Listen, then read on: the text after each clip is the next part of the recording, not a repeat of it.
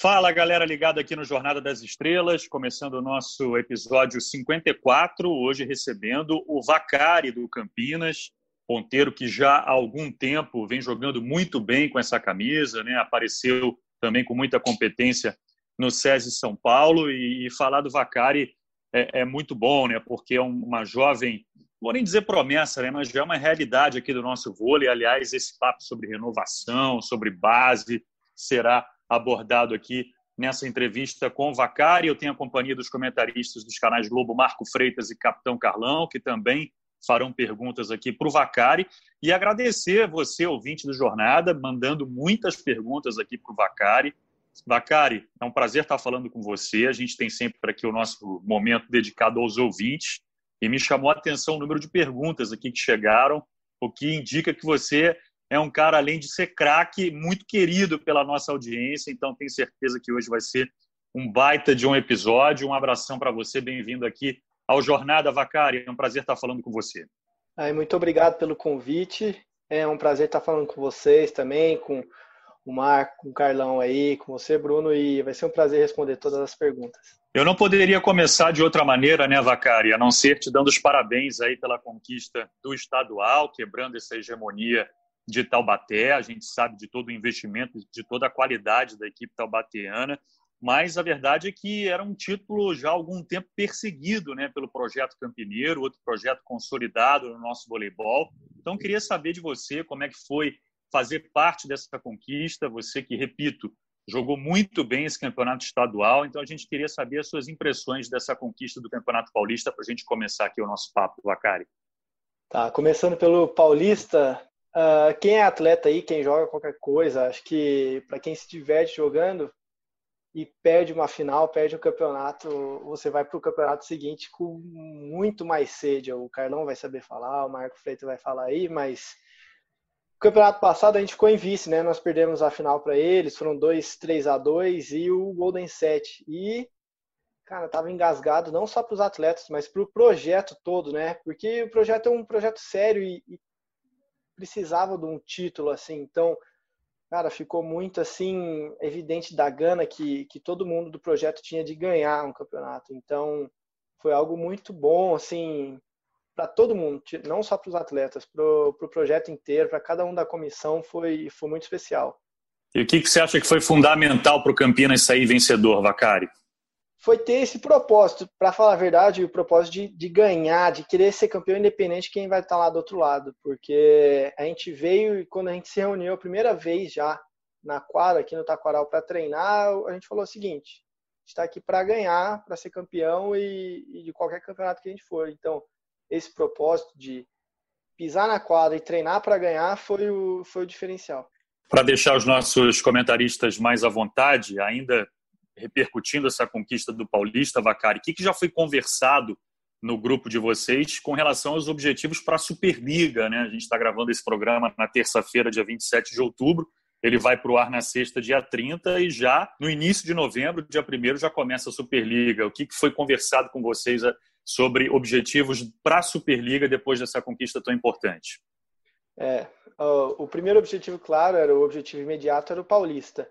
Então não tinha, a gente não tinha tanta clareza sobre o Super 8, mas o que a gente tinha conversado era Paulista, Copa do Brasil e Superliga a gente quer. Tá na final e tá na final a gente quer ganhar, né? Era já era o objetivo. Então surgiu o Super 8, entrou no meio da nossa preparação assim e a Superliga já está conversado. A gente vai para ficar uma boa classificação e ir para a final e ganhar. É, é, é claro isso. Capitão Carlão, bem-vindo aqui ao Jornada. Vacari já citou teu nome, então fique à vontade aí para fazer a primeira pergunta. Olha, Vacari, se eu fosse você, eu via bem o que esse cara tem para falar, hein? porque é bacana de absorver. Um abraço para você, Carlão. Um abraço, Bruno, Marquinho, né, Vacari, sempre um prazer estar aqui no Jornada nas Estrelas, né, das Estrelas, a galera sempre participando, e é bom a gente saber, né, principalmente né, do Vacari, que é um, uma das nossas revelações aí dos jovens futuros do vôlei brasileiro. Né, e primeiro dar os parabéns, né, como Bruno, pelo título do Campeonato Paulista. Eu que já joguei o Campeonato Paulista, sei da importância desse campeonato, né, uma prévia basicamente da Superliga, muitas equipes importantes em São Paulo E assim, a minha primeira pergunta, Vacari, obviamente, porque eu passei por tudo isso, né, é saber de você, qual é teu sonho. Né? Todo jovem tem um sonho, você que já participou das categorias de base da seleção brasileira, sub-19, sub-21 também já teve uma convocação para a seleção brasileira em 2019 para participar dos treinamentos. É, se você ainda sonha agora ter uma oportunidade nessa, nessa convocação que o Renan vai fazer aí, obviamente para a Liga das Nações, né? e qual é o teu sonho em relação à seleção brasileira, como é que você pretende construir é, essa carreira né, entre clube e seleção brasileira, e se você também tem um sonho de jogar no exterior, né? porque eu acho que qualquer atleta que atue no Brasil, em qualquer parte do mundo, né, sempre vai querer ter essa experiência. Quanto ao sonho, é, é bem claro. Meu sonho e, e de qualquer atleta é quero ser campeão olímpico com a camiseta da seleção brasileira, né? é o meu sonho, assim, eu que eu vou dormir pensando nele, mas igual você falou, tem um processo, né? Como é conciliar o clube e a seleção e, e já vou engatar um assunto que é um pouco paralelo, mas entra a questão do Horácio eu ter vindo para cá e ele me apresentou uma abordagem diferente para trabalhar questão de subir degrau por degrau, ele me, ele me apresentou assim, ó, vamos trabalhar dessa maneira, você vai evoluir nesse fundamento até esse ponto. Depois a gente pensa em um outro fundamento, de uma outra maneira, e, e eu não imaginava, quando eu vim para Campinas, daqui três anos, ir para a seleção. Era o meu sonho, né? Mas eu não conhecia um caminho, e hoje, na minha cabeça, tem um caminho para isso, né? Que facilita o processo quando tem um passo a passo a seguir. Claro que tem outros jogadores que competem comigo e não depende só de mim. Mas sim, o sonho é ir para a seleção, tenho o sonho de jogar fora do país. E a questão do clube é esse período em Campinas, ter trabalhado com Horácio foi uma, uma mudança na chave para mim e é uma forma até de agradecer, citar ele aqui. E após isso, conhecer o caminho é sempre pensar em qual clube eu vou, qual levantador, qual técnico. Tem vários pontos assim que, que auxiliam nesse caminho, né? Então, não é muito fácil de dizer o passo a passo, mas enquanto você está percorrendo ele, a gente sabe que como qual o caminho seguir, como trabalhar os pontos fortes e eu sei que sou um cara de força, tenho que trabalhar muito a parte técnica e isso já é claro na cabeça. Quando a gente tem essa clareza, acredito que fica mais fácil de, de percorrer o caminho. Só é, te dar um conselho em relação a isso, né, que isso aconteceu comigo, essa opção onde você vai escolher jogar, acho que a coisa mais importante para você é jogar. Acho fundamental na tua carreira, tá sempre jogando. Bacana, Carlão. Inclusive, essa foi uma das perguntas que a gente mais recebeu aqui, né? Sobre o interesse ou não do Vacari em jogar fora do país. A galera do Papo de TV mandou essa pergunta aqui para a gente também. E, Vacari, só para a gente fechar esse assunto, qual liga te atrai mais, assim, fora do país? A Liga Italiana, a Liga Russa? A gente tem jogadores atuando na Turquia. Qual a liga que te desperta maior interesse? Que desperta o maior interesse é a Liga Italiana, né? O nível mais alto que eu vejo, assim, nível técnico, de intensidade de jogo lá é, sensacional. Então você vai estar jogando com caras muito bons o tempo todo e você evolui. Mesmo sem querer, você vai evoluir lá, né? Então é lá. Bacana, bacana. É claro que o assunto Horácio de Leu também está na pauta, mas eu vou dar uma segurada até para a gente não gastar já toda a munição e deixar o Marco Freitas à vontade para fazer a primeira pergunta dele para você, Marquinho. Sempre um prazer estar falando contigo aqui no Jornada. Obrigado pela tua presença. À nossa disposição hoje, o Vacari, Marco. Obrigado, amigo. Muito bom estar com vocês. Muito bom estar com o Carlão, que, como a gente conversa sempre, é um aprendizado, uma troca, é uma conversa muito especial para todos nós. E hoje a gente está celebrando um pouco essa ferramenta, trazendo um representante das novidades, né? falando em ferramentas, falando em novos tempos. O Vacari pintou realmente, em especial na última temporada, com muita força. Né? Força não só no sentido da característica, força no sentido da ocupação de espaço, né? com a chegada dele, dividindo a responsabilidade em um time do tamanho do time de Campinas, que pelo menos a gente pode colocar que na última década a gente pode dizer que é um dos cinco times mais importantes que a gente tem na nossa Superliga. Está sempre ali brigando na parte de cima. Eu queria voltar um pouquinho na tua carreira, Vacari, se você puder sintetizar é, essa questão do seu trabalho na base, seleção brasileira de base, como é que você começou a jogar. E queria que você fechasse essa história da base com uma experiência que eu gostaria muito que você dividisse com as pessoas, que foi o fato de você ter participado com o Aracaju da preparação final da seleção brasileira para os Jogos Olímpicos do Rio de Janeiro. Então, sintetiza a tua iniciação no vôlei, essa participação nas seleções de base e esse prêmio que você ganhou da Comissão Técnica do Brasil de participar dos treinos da seleção brasileira, que viria a ser tricampeã olímpica no Rio de Janeiro. Um prazer falar contigo. Parabéns a você e a toda a sua equipe pelo título paulista. Obrigado, Marco. É... Tá, vou fazer um resumo rápido aí da carreira. Comecei a jogar em Goiânia, meu pai jogava vôlei na infância dele e me, e me ensinou a jogar vôlei, assim, bem o básico, né? Comecei a jogar vôlei no colégio, fui para um clube lá em Goiânia, professor Charles, e aí fiz a peneira para vir jogar no SESI com 15 anos. A partir dessa peneira fiz infantil, infanto, juvenil e subi para adulto lá no SESI. No meu último ano de infanto, fui convocado para a seleção juvenil de base, lá com o técnico Leozinho, a gente jogou Sul-Americano, Copa Pan-Americana, Mundial, e depois para Sub-23, com o Giovanni e com o Maurício Paes, né? Com o Giovanni, no ano do Mundial Sub-23, fui cortado, mas aí nesse período, um ano antes, eu tinha ido, em 2016, lá para as Olimpíadas, junto com, com a seleção que foi campeã, né? Tava subindo para adulto, tava nessa transição de juvenil para adulto ainda. Lá no SESI ia ter que jogar bastante e não tinha essa, tanto essa experiência de conviver, né, num alto rendimento com os craques assim da, da geração, né, Murilo, Escada. E quando eu fui para lá, foi com Aracaju, foi até um pouco inesperado, né? Foi uma semana antes, a gente recebeu, olha, é o seguinte, vocês vão lá treinar com, com a galera da seleção. Vão ficar na seleção um mês antes, lá em Saquarema, um mês antes. E aí vão para o Rio ficar treinando com eles, né? Até o comentário era de sparring, né? O que você precisar fazer, a gente está pronto. Treinei de líbero, de oposto, de ponteiro, de só sacando.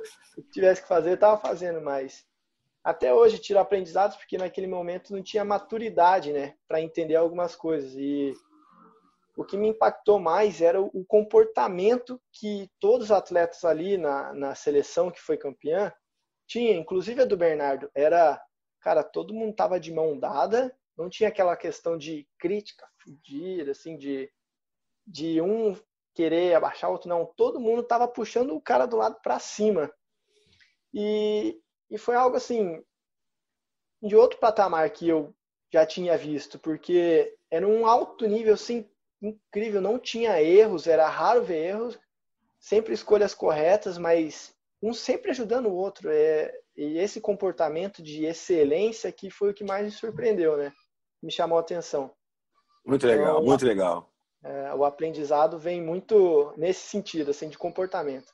Bacana, Vacari. Agora eu queria te pedir, por gentileza, para você desenvolver um pouco mais o assunto Horácio de Leu. Né? Te pergunto o que, que ele costuma mais cobrar de vocês, qual é a filosofia de jogo do Horácio, no que, que ele te ajudou individualmente, se você puder desenvolver um pouco mais a importância do Horácio na tua carreira eu comento aqui com a minha esposa, com minha família, a importância de eu ter passado com o Horácio, né? Ele me apresentou uma metodologia diferente, assim, a metodologia argentina, que tudo que eu tinha vivido no Brasil, não, não quero falar, foi muito bom a maneira de, de aprender, de, de querer ganhar o tempo todo, os números estar, estarem evoluindo, mas ele me ensinou a questão do processo, né? De ir degrau por degrau na evolução.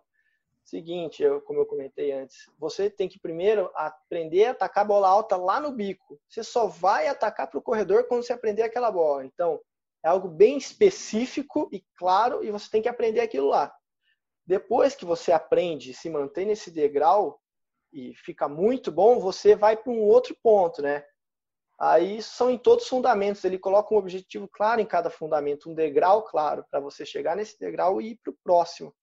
Isso ficou muito bom na questão de colocar metas e objetivos claros em curto prazo, em médio prazo, longo prazo e e foi o que mudou mesmo meu meu conceito de aprender a jogar vôlei. Quando a gente é garoto, a gente quer fazer tudo bem na raça, sem um processo claro, né?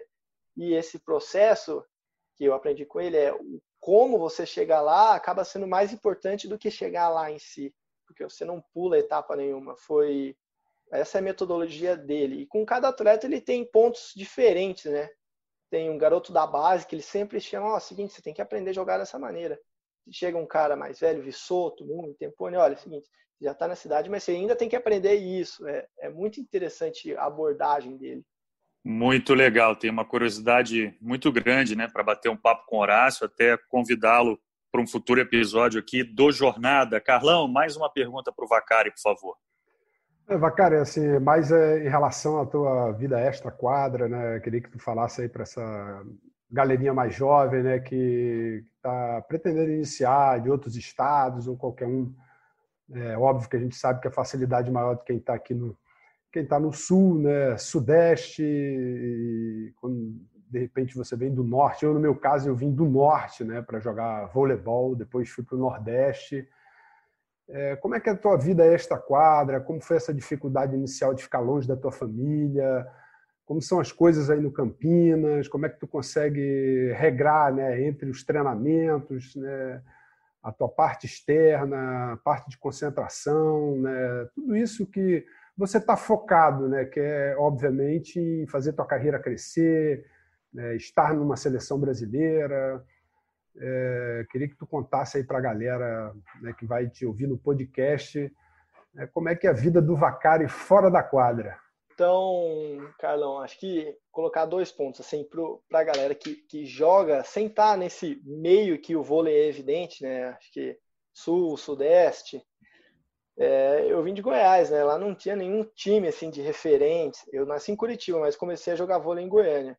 Não tinha nenhum time de referência. Então, tudo que a gente via sobre vôlei era na, televisão, era distante de nós. Então, mas tem muita gente jogava vôlei. Eu lembro que quando eu comecei a fazer vôlei, tinha um, um ginásio com 40, 50 mirins infantis treinando junto. Então, a galera que gosta de verdade, mas acho que vai se afastando um pouco por estar distante, né, pela falta de oportunidade. E acaba desistindo por não estar próximo daquilo que sonha, né? E foi algo que, assim, o meu técnico, minha família me apoiou muito, que eles sempre falavam, você não está distante, né? Você tem que arriscar algo novo, fazer uma peneira, no caso, ou jogar um campeonato brasileiro de seleções, que foi o que eu joguei também, que de repente a oportunidade vem até você, mas é é não desistir, né? É continuar com esse sonho, continuar treinando. Acho que você viveu um caminho semelhante de, de continuar treinando, batalhando dia a dia, que uma hora a sua oportunidade chega. Isso é, é muito importante você continuar com esse sonho, né? E a vida extra quadra hoje aqui em Campinas é moro eu, minha esposa e minha filha, a Heleninha tá ouvindo aqui no fundo, lá na sala. E e ela é uma, é uma rotina assim bem correta, bem disciplinada. Acho que para quem tem filho e é atleta sabe como é. Não, não tem como ter uma rotina tão, tão assim disciplinada, porque a gente acorda quase todo dia no mesmo horário, porque a Helena acorda, por mais que eu queira cansado e tal, quero dormir um pouquinho a mais, não, vão acordar, todo mundo toma café junto, ela come o que eu como, ela vai dormir 8 horas da noite e a partir daí já começa, já tá tudo apagado, né? Já vou tomar meu banho, descanso, durmo cedo, então com a família, assim, com a esposa, com a filha, veio uma, uma rotina corretinha, dia a dia, que me auxilia muito na vida de atleta, né? Que é muito importante. Descanso, alimentação, e aí a gente começa a se preocupar com coisas que, que são realmente importantes, né? Quando tem uma família. A gente para de ter muitas distrações, porque vê que, olha, não posso gastar muita energia nisso, porque não, não tá sobrando tendo energia, preciso treinar bem. Calma, vamos fazer isso outro dia. Acho que vai aprendendo a manejar bem o dia a dia, sabe?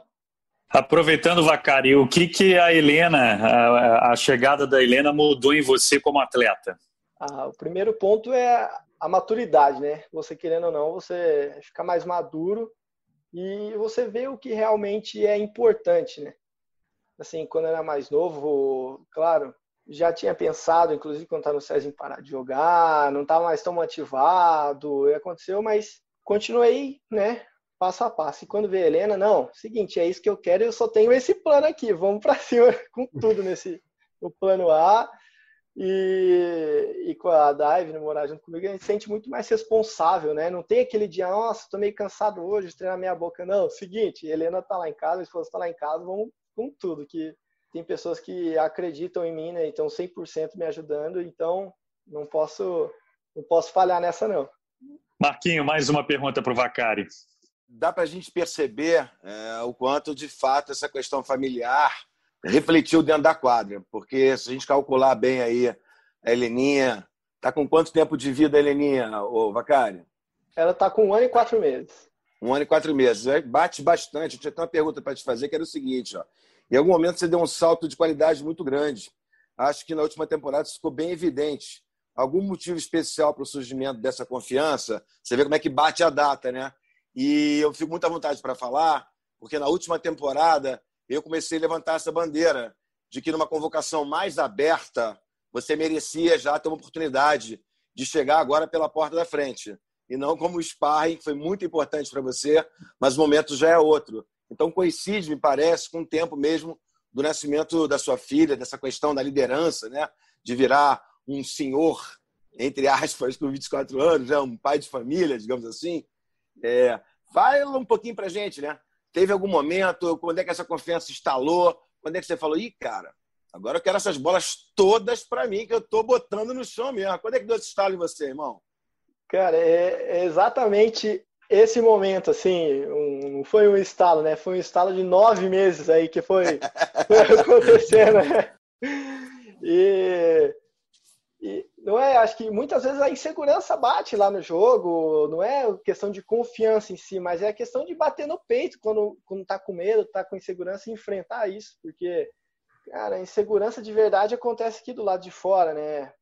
É quando a Helena vai nascer, que é um frio na barriga, assim, surreal, ou quando acontece alguma coisa na família. Quando a gente está dentro de campo, a gente começa a enxergar por outra perspectiva, né? Então é o seguinte, eu quero todas as bolas, quero ganhar qualquer jogo, porque já entendi que aqui dentro, cara, não, não tem essa questão de insegurança. A gente pode perder, mas não sei que eu vou aprender agora. Do lado de fora, que é o que realmente importa, assim, né, entre aspas, é o que realmente interfere na vida, porque é, o, é a vida real, né? Vamos falar assim, quando a gente está lá dentro, todos esses sentimentos acontecem, mas a gente tem peito para encarar qualquer situação. Talo veio, veio assim, com, com toda essa questão fora de quadro. Muito legal, muito legal. E dando voz agora aos nossos ouvintes, Vacari, é claro que você já falou aí da, da concorrência né, na tua posição de ponteiro para a seleção brasileira. Agora, muita gente querendo saber quais são as suas referências, né? quais foram os jogadores ou o jogador que te inspirou nessa posição, Renato Barros, a Selma Costa aqui mandaram essa pergunta. Quais as tuas inspirações na posição de ponteiro passador? Quando eu comecei a acompanhar vôlei mesmo, meu pai era apaixonado, acordava qualquer horário para ver o Giba, Ricardinho, André Nascimento, André Heller, Dante, bom, Gustavo, Serginho, essa geração aí foi que me fez acompanhar. Então, a minha memória, minhas primeiras memórias de voleibol era final olímpica de 2004, assim, aquela, aquela seleção. E aí, a partir daí, eu comecei. Eu tenho memórias, assim, né? Daquela geração até 2007, 2008, onde eu ia procurar em qualquer lugar ver um jogo. Por mais que brincasse só no colégio, com meu pai, eu, a minha inspiração da, daquela geração, e ainda sigo vendo vídeos, adoro acompanhar, amo vôlei, é o Giba. Sim, sem receio qualquer de falar a garra que ele tinha, a liderança, não só a qualidade técnica do jogo, mas como ele estava pro jogo, a qualquer jogo, qualquer final, qualquer momento, era para mim ainda me, me espanta, assim, eu acho muito muito legal, assim, muito diferenciado. Respondido, então, a gente agradece aqui os nossos ouvintes. Já já outras perguntas que, que chegaram para a gente aqui do Jornada. Carlão, Vacari à nossa disposição. Vai lá, Capita. O, Vacari, você falou aí do Giba, né? Eu, eu, acho que, guardadas as devidas proporções, né? Você tem mais ou menos uma característica parecida. Né? Eu sempre falei isso, né? isso não é nenhuma novidade, eu falei isso em várias transmissões. Para mim, o Giba é o maior jogador de vôlei do Brasil, né? Por tudo que eu vi o Giba fazer, porque eu já joguei com ele, já estive na seleção com ele, fisicamente, tecnicamente, ele não é um cara muito alto, mais ou menos da, tem 1,91. Talvez o Giba tenha a mesma altura que você. Obviamente que você já falou que ele é um espelho para você. Você pretende chegar no nível dele? É, é, como é que você trabalha isso na tua cabeça, né? E, e, até a gente conversando, Bruno perguntou sobre isso, né? Em relação a ponteiros, né? Você tem uma disputa grande aí na seleção brasileira, até um papo que a gente bateu com o Renan, a gente citou, ele falou no teu nome, né? Que você já é uma realidade. Enfim, ele vai ter grandes problemas aí, mas eu acho que são problemas bons, né? Essa Olimpíada que deu um atrasado, que seria 2020 e 2021 né? Você pretende chegar ao nível do Giba? Como é que você vê isso? Enfim, obviamente que você quer fazer a tua própria carreira. Como é que é isso na tua cabeça? Olha, Carlão, é, é meio complicado perguntar se eu quero chegar no nível dele. É claro que eu quero chegar no nível dele, né? Eu espero chegar, mas ele é fora de série, assim, no, no meu ponto de vista. Igual se você já viu ele treinar, eu considero, já vi outros jogadores treinarem, assim, e pretendo, assim, né, me esforço, treino todo dia, assim, mas eu sei que existem características diferentes, mas a questão de títulos, se eu conseguir ganhar o que ele ganhou, estou muito feliz. e o Renan, assim, tá com um problemão bom na mão, né? Porque vejo que talvez esse um ano a mais de adiamento das Olimpíadas, ele vai conseguir ver ainda mais atletas, né, de qualidade, de qualidade que podem ajudar a seleção e com características diferentes, né? A gente vê caras extremamente fortes, tem jogadores técnicos, inteligentes, enfim. Ele está com, com um leque bem grande de jogadores que podem servir a seleção. E é um problema muito bom, né? Se eu puder ajudar e ele quiser, e eu sei que eu posso ajudar de alguma maneira, a gente vai estar tá pronto, né? Mas a decisão cabe a ele e a equipe. Agora, direto e reto, Vacari, na tua cabeça, você trabalha com Olimpíada ano que vem ou o teu projeto é mais para Paris 2024? Essa foi uma pergunta também que se repetiu bastante aqui nas redes sociais. Olha, Bruno, eu não posso excluir 2021, né, Tóquio. Tá assim na minha cabeça, é claro, e se eu conseguir estar tá pronto para 2021, acredito que eu vou estar tá muito mais bem preparado para 2024, para Tóquio. Então, faz parte, sim, completamente do meu projeto, né? Bacana, gostei dessa resposta, hein, Marco Freitas? Determinado, cabeça no lugar, ciente do que pode fazer. Muito hoje bacana, eu estou naqueles bate-papo, eu estou naqueles bate-papos hoje que dá vontade de ficar sentado escutando. Porque é bom demais ver um cara dessa idade falando como se fosse um jogador de 30 e poucos anos, com uma excelente formação intelectual pelas palavras que ele utiliza, pelo comportamento elegante nas respostas dadas. É um garoto muito especial mesmo. Eu, eu, eu olhando assim, pensando aí nessa prorrogação, né, digamos, esse espaço por circunstâncias que nenhum de nós gostaríamos que elas tivessem acontecido, eu pensando rapidamente vejo três nomes para uma convocação mais aberta, tirando evidentemente aqueles que já vinham sendo convocados com frequência, aqueles que participaram do último ciclo olímpico, aqueles que estiveram nessas últimas convocações, convocações de 2019, mas eu vejo como possibilidade dessa convocação você, o João Rafael e o Rodriguinho. Fala um pouco do João Rafael e do Rodriguinho, que é um olhar legal de quem é contemporâneo, de quem está nessa, entre aspas, briga boa. Repito, a realidade para mim é uma é convocação mais aberta. Eu acho que vocês fazem jus a uma convocação, por exemplo, a Liga das Nações, e ali a gente vai ter uma noção de como é que essa camisa amarela funciona com vocês, de uma maneira um pouco mais efetiva. Então, eu, eu acho que essa possibilidade existe e ela é grande. Então, analisa um pouquinho. É, falar de vocês, que é meio chato, a gente já está falando. Fala um pouquinho do João Rafael e do Rodriguinho, o seu olhar para a gente, por favor, Vacari. Tá, vamos começar pelo Rodriguinho, que eu fiz minhas categorias de base, joguei contra ele Taça Paraná, joguei Campeonato de Seleções e fui para a seleção. Eu e eles temos a mesma idade e eu tenho uma admiração muito grande por ele. Não quero tocar no assunto técnico, ele é um grande jogador, sabe jogar voleibol muito bem, mas a característica que eu mais admiro nele e sempre admirei é a competitividade dele. Cara, ele não quer perder a qualquer custo. E quando tá aquele jogo chato, um ponto de cá, um jogo de lá, ele sempre, desde que eu vi, ele chama a responsa para ele e, e seguinte, eu quero ganhar, pode vir comigo. Então, ele tira o melhor dele nesses momentos assim de, de competitividade pura. E é uma algo que eu acho muito interessante, assim, é uma característica dele muito muito bonita de se ver, inclusive em treinamento, em qualquer situação.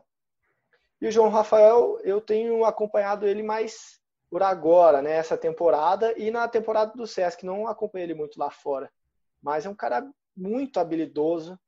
E a grande diferença da temporada que ele teve no Sesc para agora, para essa temporada é que ele também tá, eu tô sentindo essa gana para ganhar, essa vontade, tá no jogo 100%, ele tá sendo um líder assim e tá assumindo a responsa de de botar o time de Taubaté ponto a ponto cada vez melhor. Então, acho que tá buscando excelência e isso é que também admiro muito, essa busca, né? Essa vontade que ele tem, a competitividade do Rodriguinho, são coisas que na seleção e, e o ambiente como Liga das Nações, como Olimpíada ou qualquer campeonato da seleção, tem que ter, né? Porque te exige tirar o melhor que você tem. Então, são dois jogadores excelentes, cada um com suas características que podem ajudar qualquer grupo, da maneira que eu vejo. Deixa eu aproveitar esse gancho da pergunta do, do Marquinho Vacari. É, a Antônia, nosso ouvinte aqui, mandou uma pergunta muito interessante. A gente fala sempre com muito cuidado né, da renovação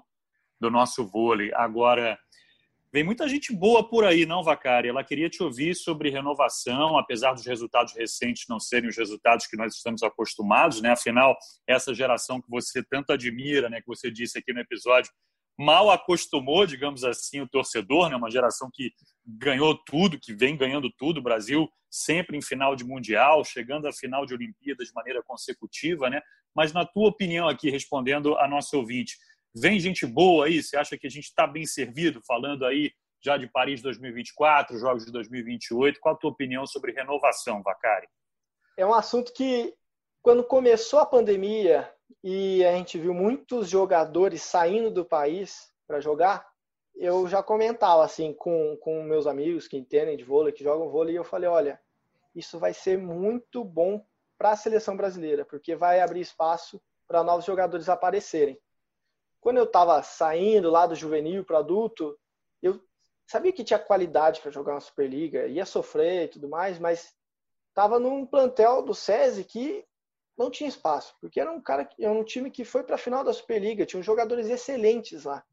Eu sabia que tinha nível para jogar, mas tinha jogadores excelentes assim. Então, saí, decidi vir para Campinas para ter esse espaço e agora esses jogadores que estavam um pouco jogando juvenil, tá jogando Superliga B, eles têm a oportunidade de jogar uma Superliga que continua muito boa e vão passar para um outro patamar, porque eles vão estar sendo apresentados para um outro nível, né? E isso vai servir muito para a seleção, porque vão ser jogadores que a gente talvez nem fosse ver. E eu acredito que, que daqui uns três, quatro, até um, um período um pouco mais longo, vão ter jogadores, mais jogadores que a gente espera para servir a seleção de qualidade. E essa resposta, né, Carlão, corrobora com aquilo que você disse, né, da necessidade de estar em quadra, né, de estar jogando, de fazer esse gerenciamento de carreira de maneira consciente, né, capitão? Não, isso aí é, é importantíssimo, né, de você ter a oportunidade de jogar, né, seja aqui ou no exterior. Né, eu acho que essa experiência no exterior é importantíssima. E só complementando um pouco isso, Bacari, é, como é que você vê a participação né, dos estrangeiros na nossa Superliga? Você acha bacana essa limitação? É, obviamente que se você abrir completamente, vai acontecer um problema que aconteceu na Itália, um pouco depois que eu saí da Itália, né? Eu joguei na Itália por quatro anos, depois retornei ao Brasil e teve essa, essa abertura da comunidade europeia, né? E, e certamente prejudicou a renovação. Como é que você vê a participação do estrangeiro na nossa Superliga?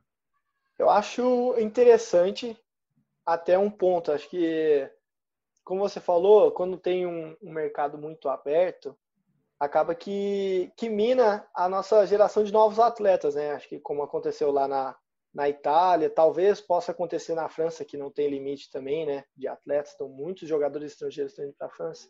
Mas como no Brasil tem um, um, limite, eleva o nível da liga, né? Como tem estrangeiros muito bons, o, o Conte, que é um excelente jogador, o Lopes, que está lá, e o, o Demian, que está aqui no Renata, eles elevam o nosso nível, trazem uma escola diferente, então a gente acaba aprendendo com eles, né?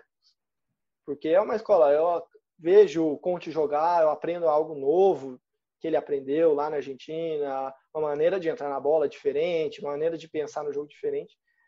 E acaba que não tira o espaço de atletas brasileiros. Então, essa limitação, na maneira que eu vejo hoje, ela, ela é interessante e também é interessante esses estrangeiros aqui na liga. Acho que acabam acrescentando para o Brasil, assim, né? Como um todo. Ei, Bruno, só continuar, desculpa, só continuar aí. Claro, claro. Uma, uma perguntazinha, um pipininho aí para você, Vacari. e a naturalização, como é que você vê isso? É, é um pepino mesmo, né? é, pode ser que eu mude de pensamento futuramente, mas se eu fosse um técnico, é claro que eu gostaria de ter um jogador estrangeiro excepcional na minha seleção. Mas eu, na minha visão como jogador, eu acredito que o Brasil tem excelentes jogadores por aí. E um estrangeiro mina um brasileiro de passar para um, um, outro nível, né? De ser exposto ao, a, um, uma situação, uma vivência, assim, uma experiência que precisa jogar e render e, e ser um cara excepcional. Se o Murilo, o Giba, o Dante não tivessem esse espaço quando fossem jovens, talvez não seriam quem, quem foram, né? Então, hoje, não tenho medo de falar, vou expor minha opinião, eu não sou a favor, assim. Pelo que eu vejo, jogadores e colegas meus que jogam e rendem em situações que, são, que realmente são necessárias jogar bem. Então, você acaba que nem exposto a essas situações você é. E acaba que você não passa para um próximo degrau. E, e mina sua oportunidade de ser um, um cara fora de série, né? É, é como eu vejo, assim, hoje. Não, bacana a sua opinião, é. pô, óbvio. Não, a gente agradece a, a, tua honestidade, a tua franqueza e a tua disposição em falar sobre esse assunto, que é, assim, um assunto delicado. Marco, mais alguma para o Vacari? Bom, Vacari, é público e notório, todo mundo está acompanhando seu crescimento. A gente já percebe que você é um jogador com ataque de nível internacional.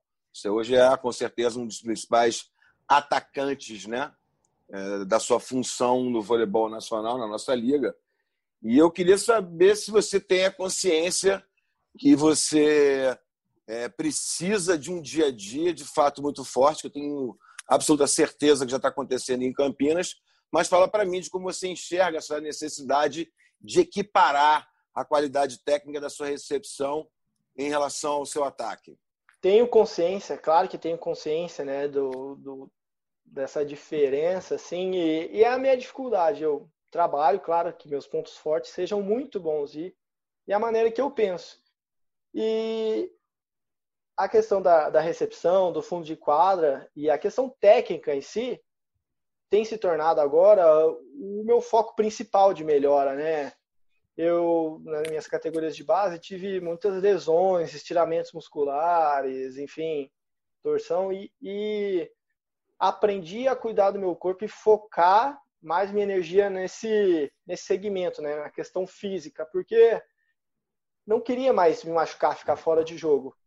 E acabou que minha energia era mais focada para um segmento e malhava mais pesado, gastava mais energia, assim, fazendo mobilidade, alongamento, fazia coisa por fora, nutricionista, enfim.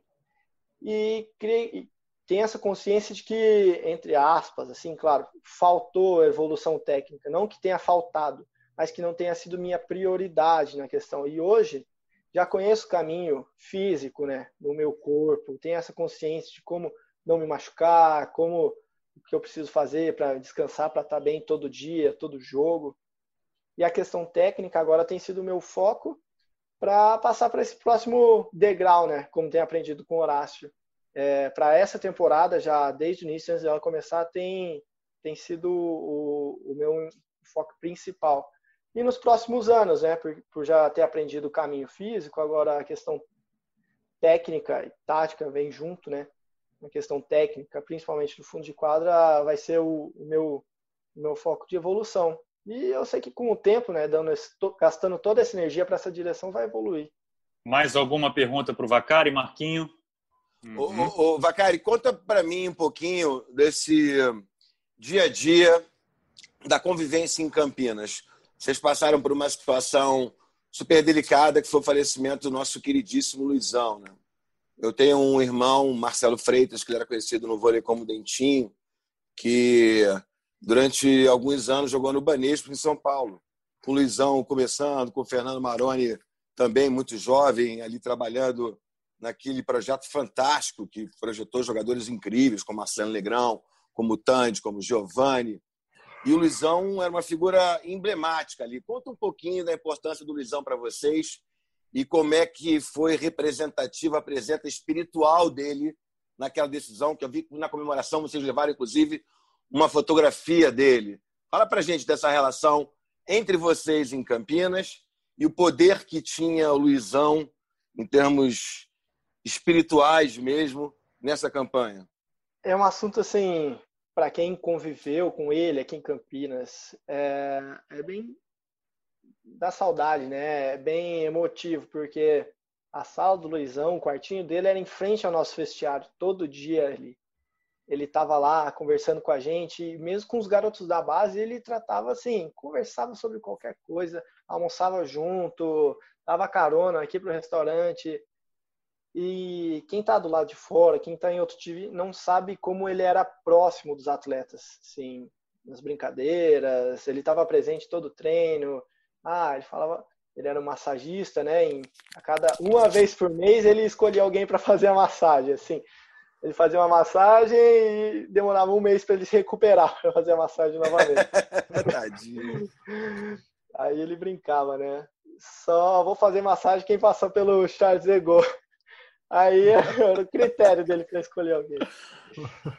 E a gente foi jogar uma partida contra o Taubaté, estávamos lá no hotel, era para ele viajar com a gente. E ele não foi, assim, não estava se sentindo muito bem, decidiu voltar para São Paulo, acho que ficar com a família dele. E três ou quatro horas antes do jogo, a comissão técnica comentou sobre o falecimento dele. Então, aquela partida foi não, tinha gente chorando durante, durante o, o, jogo, porque foi uma situação difícil. Né? Nós éramos muito próximos a ele, né? Como amigos. Ele era um, botar assim, um avô. Contava as histórias e tirava sarro e brincava com todo mundo. Mas esse paulista tava a imagem, todo dia a gente entrava no quartinho dele lá, as coisas ainda, as coisas dele, algumas fotos estavam lá.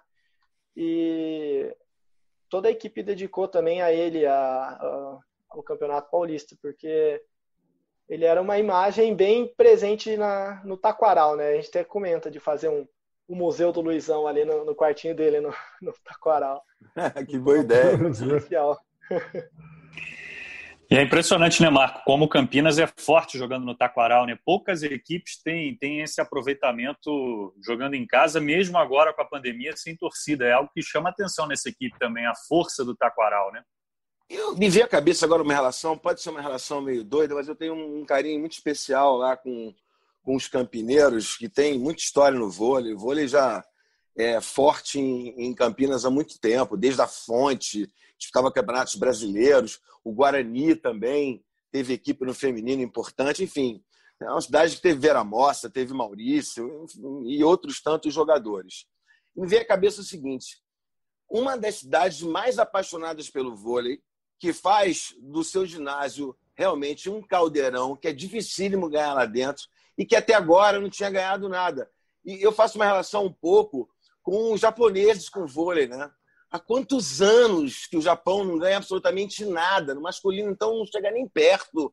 E a paixão é uma coisa encantadora, né? uma coisa é comovente. Eles bancam os campeonatos. Os maiores fã-clubes internacionais de jogadores e jogadoras ficam no Japão. é realmente uma paixão incrível pela nossa modalidade. E me veio à cabeça um pouco isso. Então, Vacari, é, fala um pouco, eu sei dos projetos que a diretoria do clube tem com as torcidas.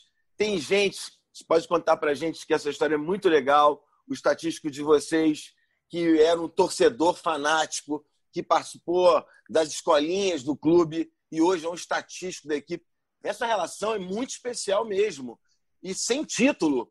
Agora, vindo esse título, o que mais pode acontecer nessa relação entre a equipe de Campinas e a cidade que abraçou o vôlei, Vacari? Conta pra gente aí essa relação um pouquinho. Vocês não têm noção de como a torcida de Campinas é realmente apaixonada pelo vôlei.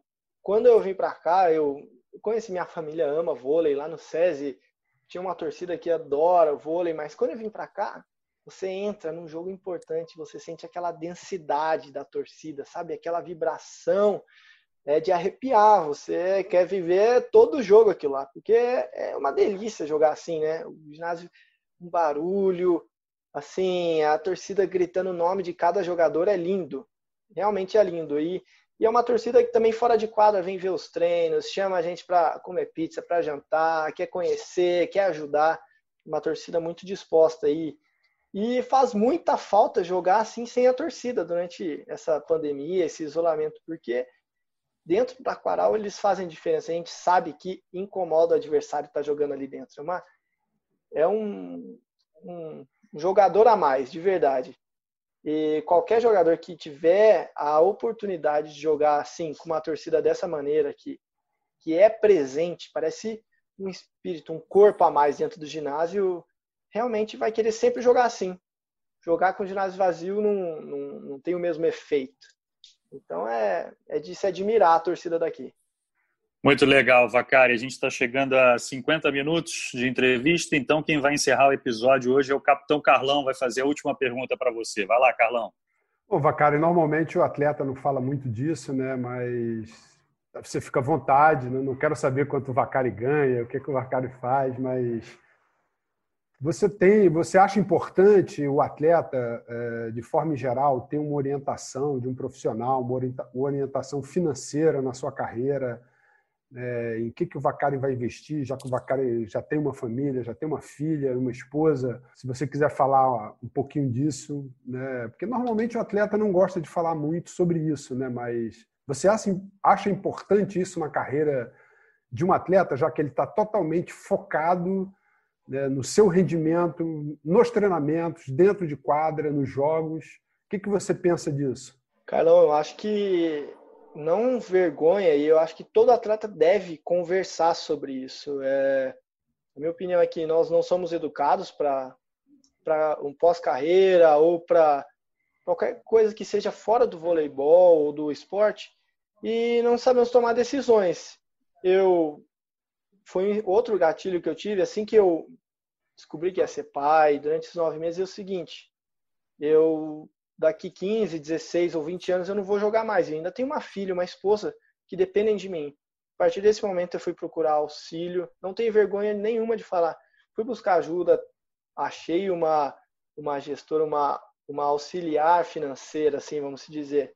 Uma pessoa que vem trazer educação financeira e me ajuda a fazer um caminho bom para minha aposentadoria do vôlei, não necessariamente a aposentadoria, né, em si. E é um caminho que todo atleta deve buscar, pois é uma carreira muito curta. E não só no quesito finanças, né, que é muito importante essa educação, esse cuidado diário de contratos e tudo mais, mas a educação por fora também, é porque muitos, muitos nem sabem o que é um ativo, o que é um passivo, né? E passam muitas vezes a vida inteira comprando lixo, né? Passivo. Com certeza. Depois você vai transformar esse passivo em quê?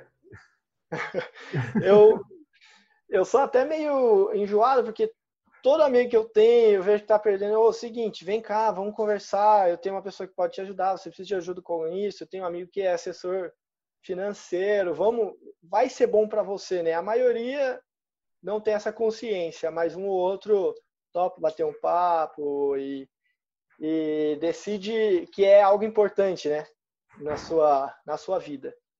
E, e, inclusive fora, assim, não só a finança, mas eu falta um, um, é, um ano para terminar a faculdade de administração. Todo esse oh, lado extra-quadra é muito importante, né? Uma leitura, algo que te traga uma outra visão, uma outra concepção do, do que é a sua vida, não só o voleibol, é, acrescenta muito, né?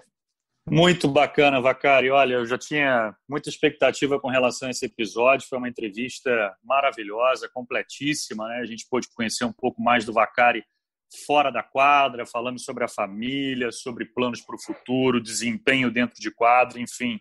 Excelente episódio. Tenho certeza que os nossos ouvintes vão, vão ficar muito contentes com esse episódio 54 aqui do Jornada. Eu queria mais uma vez te agradecer, né? te agradecer pela disponibilidade, por nos atender aqui, pela franqueza nas respostas, te parabenizar pela conquista do Campeonato Paulista. Um abraço aí para todo mundo do Campinas, para os seus companheiros de quadra, para a comissão técnica, enfim, desejar uma boa Superliga a vocês, né? Vem aí o grande desafio da temporada, uma Superliga que promete, promete muito.